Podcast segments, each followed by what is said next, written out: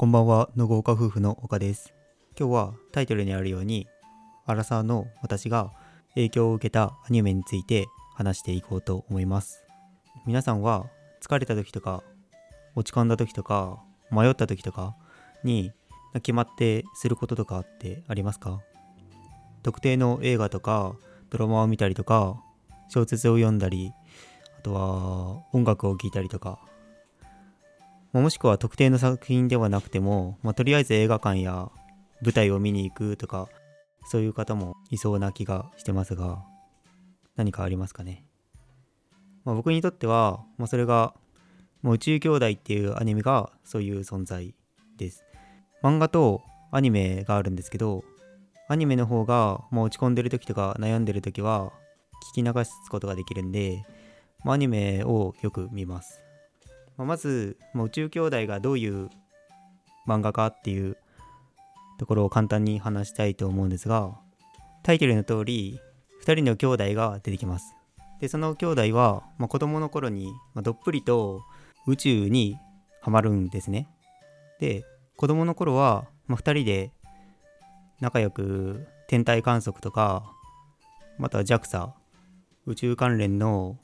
研究をしている施設とかに行って工場見学の案内人みたいな人がいるんですけど、まあ、その人のセリフを、ま、全て言えちゃうみたいな、まあ、そういう感じの兄弟で、まあ、大人になったら2人で宇宙飛行士になって月に行こうねっていう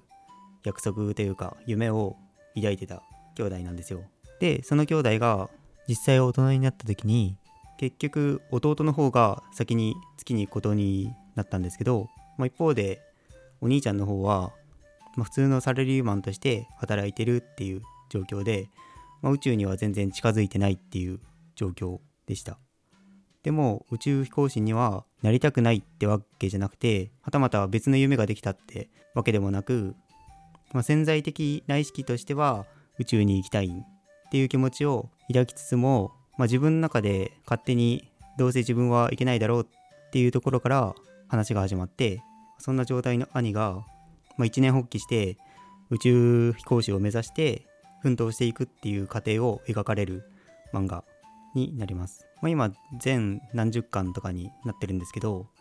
その何十巻のうちずっと宇宙飛行士になるっていう過程を描いてるわけじゃなくて、まあ、その後の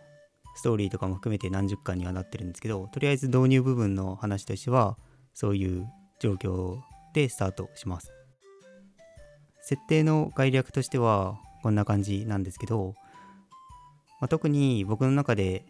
面白い設定だなって思ってるのが、まあ、その主人公のお兄ちゃんの方が、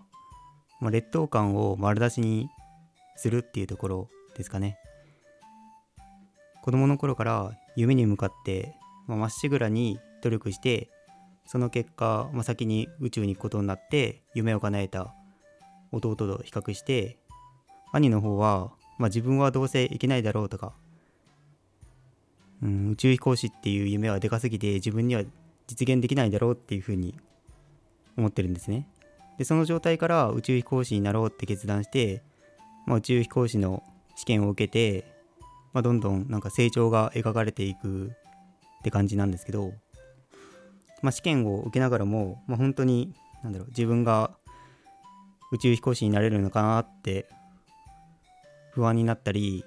まあ、他の宇宙飛行士を目指してる人と比較して劣等感を抱いたりするんですね。でその度に、まあ、モチベーションを立て直してくれる言葉を周りの人がかけてくれたりとかしてであとは昔大人に言われた言葉とかを自分で思い起こしたりとかして、まあ、気持ちを立て直していくわけなんですけど、まあ、その言葉とかが本当に的確でまあ、とにかく自分の中に染みてくるなっていう感じの漫画です。で僕が特に宇宙兄弟っていう漫画の中で感じる魅力についてお話しすると、まあ、大きくは4つあるんですけど、まあ、1つ目は、まあ、その今言ったように登場人物のセリフとか、まあ、考え方とかで勇気をもらえるっていうところですね。まあ、悩んでたりするときは特に前向きな気持ちになれます。で2つ目がアニメの BGM が素敵で、まあ、作中に流れる音楽とかがストーリーとめちゃくちゃマッチしてて感情移入っていうか、まあ、入り込んでしまうっていうところがあって、まあ、YouTube に作業用 BGM って形で宇宙兄弟のサウンドトラックがあるんですけど、まあ、それを聞きながら作業とか勉強することもあって、まあ、それぐらいその BGM も好きです。で3つ目が、まあ、登場人物の人間性がすごく魅力的っていう部分で、まあ、出てくる人たち誰もが魅力的なんですよ。特段悪者は出てきません。まあ、ちょっとリアルに友人の中とか、まあ、クラスの中にいたら厄介そうだなって人はまあ、稀に出てくるんですけど、まあ、完全に悪者ってわけじゃなくて、まあ、どこかその人に共感できる部分があったりします。そういう部分でうん自分とこう重ねられる部分があって共感する部分が多いっていう感じですね。で最後4つ目がまあなんか何かをやるにあたって可能性は無限なんじゃないかなって思わせてくれるんですよ。まあ、何が言いたいかっていうとまあ、何か新しいことを始めるにあたって遅いってことはないんじゃないかなって思わせてくれるっていう感じです。この漫画の設定として、主人公のその兄弟のお兄ちゃんの方は、まあ、31歳で宇宙飛行士を目指して試験を受け始めるっていう設定で、まあ、これはなんか漫画の世界だけってわけじゃなくて日本人で宇宙飛行士になった方の年齢をさらっと調べてみたら、まあ、大体なんか一般の会社勤めを経てから30過ぎに宇宙飛行士になって40歳前後で実際に宇宙に行くみたいな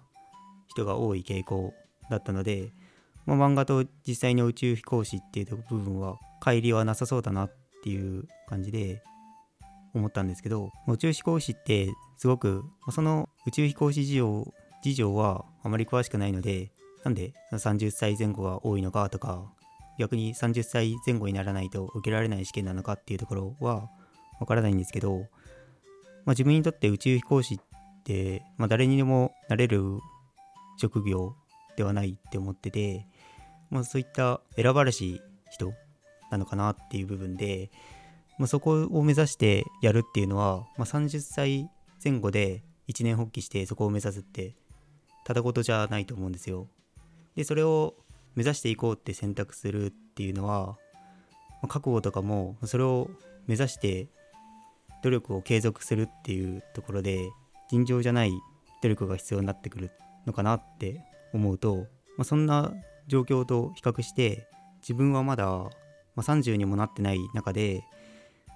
宇宙飛行士になるっていうことよりもよっぽどちっちゃいことで諦めたりとか挫折したりとかしてるけどそれでいいのかなって思わせてくれるっていう点でなんか自分の行動と、まあ、その登場人物とかの努力の差とかを感じると、まあ、自分も努力が足りないなって思えるところがうんなんかこの漫画のいいところかなって個人的には思ってます。でこの4つが僕の思う宇宙兄弟の魅力です。で4つ挙げた魅力の中でも僕は特にこの漫画に引きつけられる要因だなって感じている点は1つ目に挙げたセリフや考え方が魅力っていう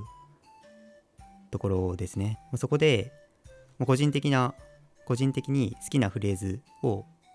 紹介したいと思います。これも4つあって1つ目は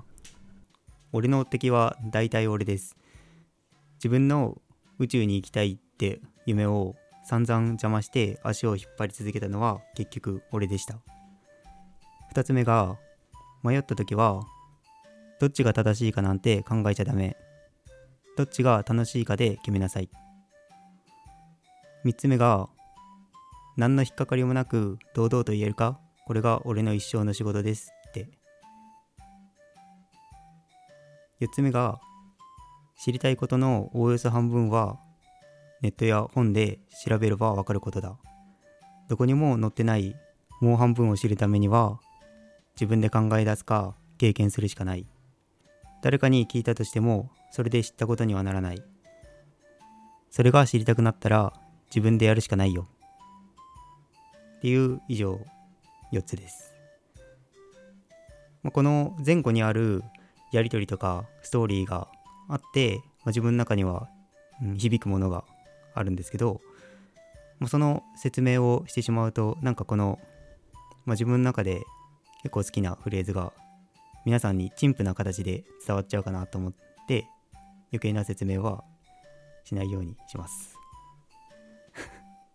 まやりたいことができたけど成功するかわからない時とかまあ大体成功するかわからないことのが多いんですけど、まあ、自分の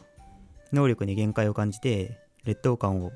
感じた時とか聞くとめちゃくちゃ自分の中に染みてきます実際僕が転職活動をした時に最初のモチベーションを、まあ、ずっとは維持どうしてもできなくて、まあ、そういう時はこの宇宙兄弟の言葉を思い出したりとか、まあ、なんなら YouTube に上がってる名言集とか聞きながら応募書類を作ってました。まあ、その何回もリピートするもんだから妻にはこれ何回目みたいなことを言われた記憶はあります。まあ、それぐらい僕の中で何回聞いてもいつ聞いても響いてくるなっていう感じがしてて特に何か悩んでたりとか大変な時期仕事が忙しい時期とかに聞くとより一層響いてきます。という感じで僕の人生のところどころで大きな影響を与えてくれた漫画で、まあ、今こういう風に音声配信を始められたのも、まあ、僕すごくうん内向きな性格で普段職場ではほとんど喋んないような感じの人間なんですけど、まあ、それでも、まあ、こういう風に音声を通して発信したいなって思ったのも、まあ、小さな原動力小さなモチベーションはあったんですけどそれを形にしてくれたのはこの漫画があったからっていうのは切っても切り離せないかなって思ってます。まあ、これを聞いてくれてる方の中にも、まあ、そういうう自分のモチベーションの軸となってるものとか、まあ、その軸を正してくれるような存在の映画とかドラマアニメとか音楽とかがありましたら教えていただけると嬉しいです。こんな感じで今回は僕の大好きな宇宙兄弟の話をさせてもらいました。最後までお聴きいただきありがとうございました。また次の配信でお会いしましょう。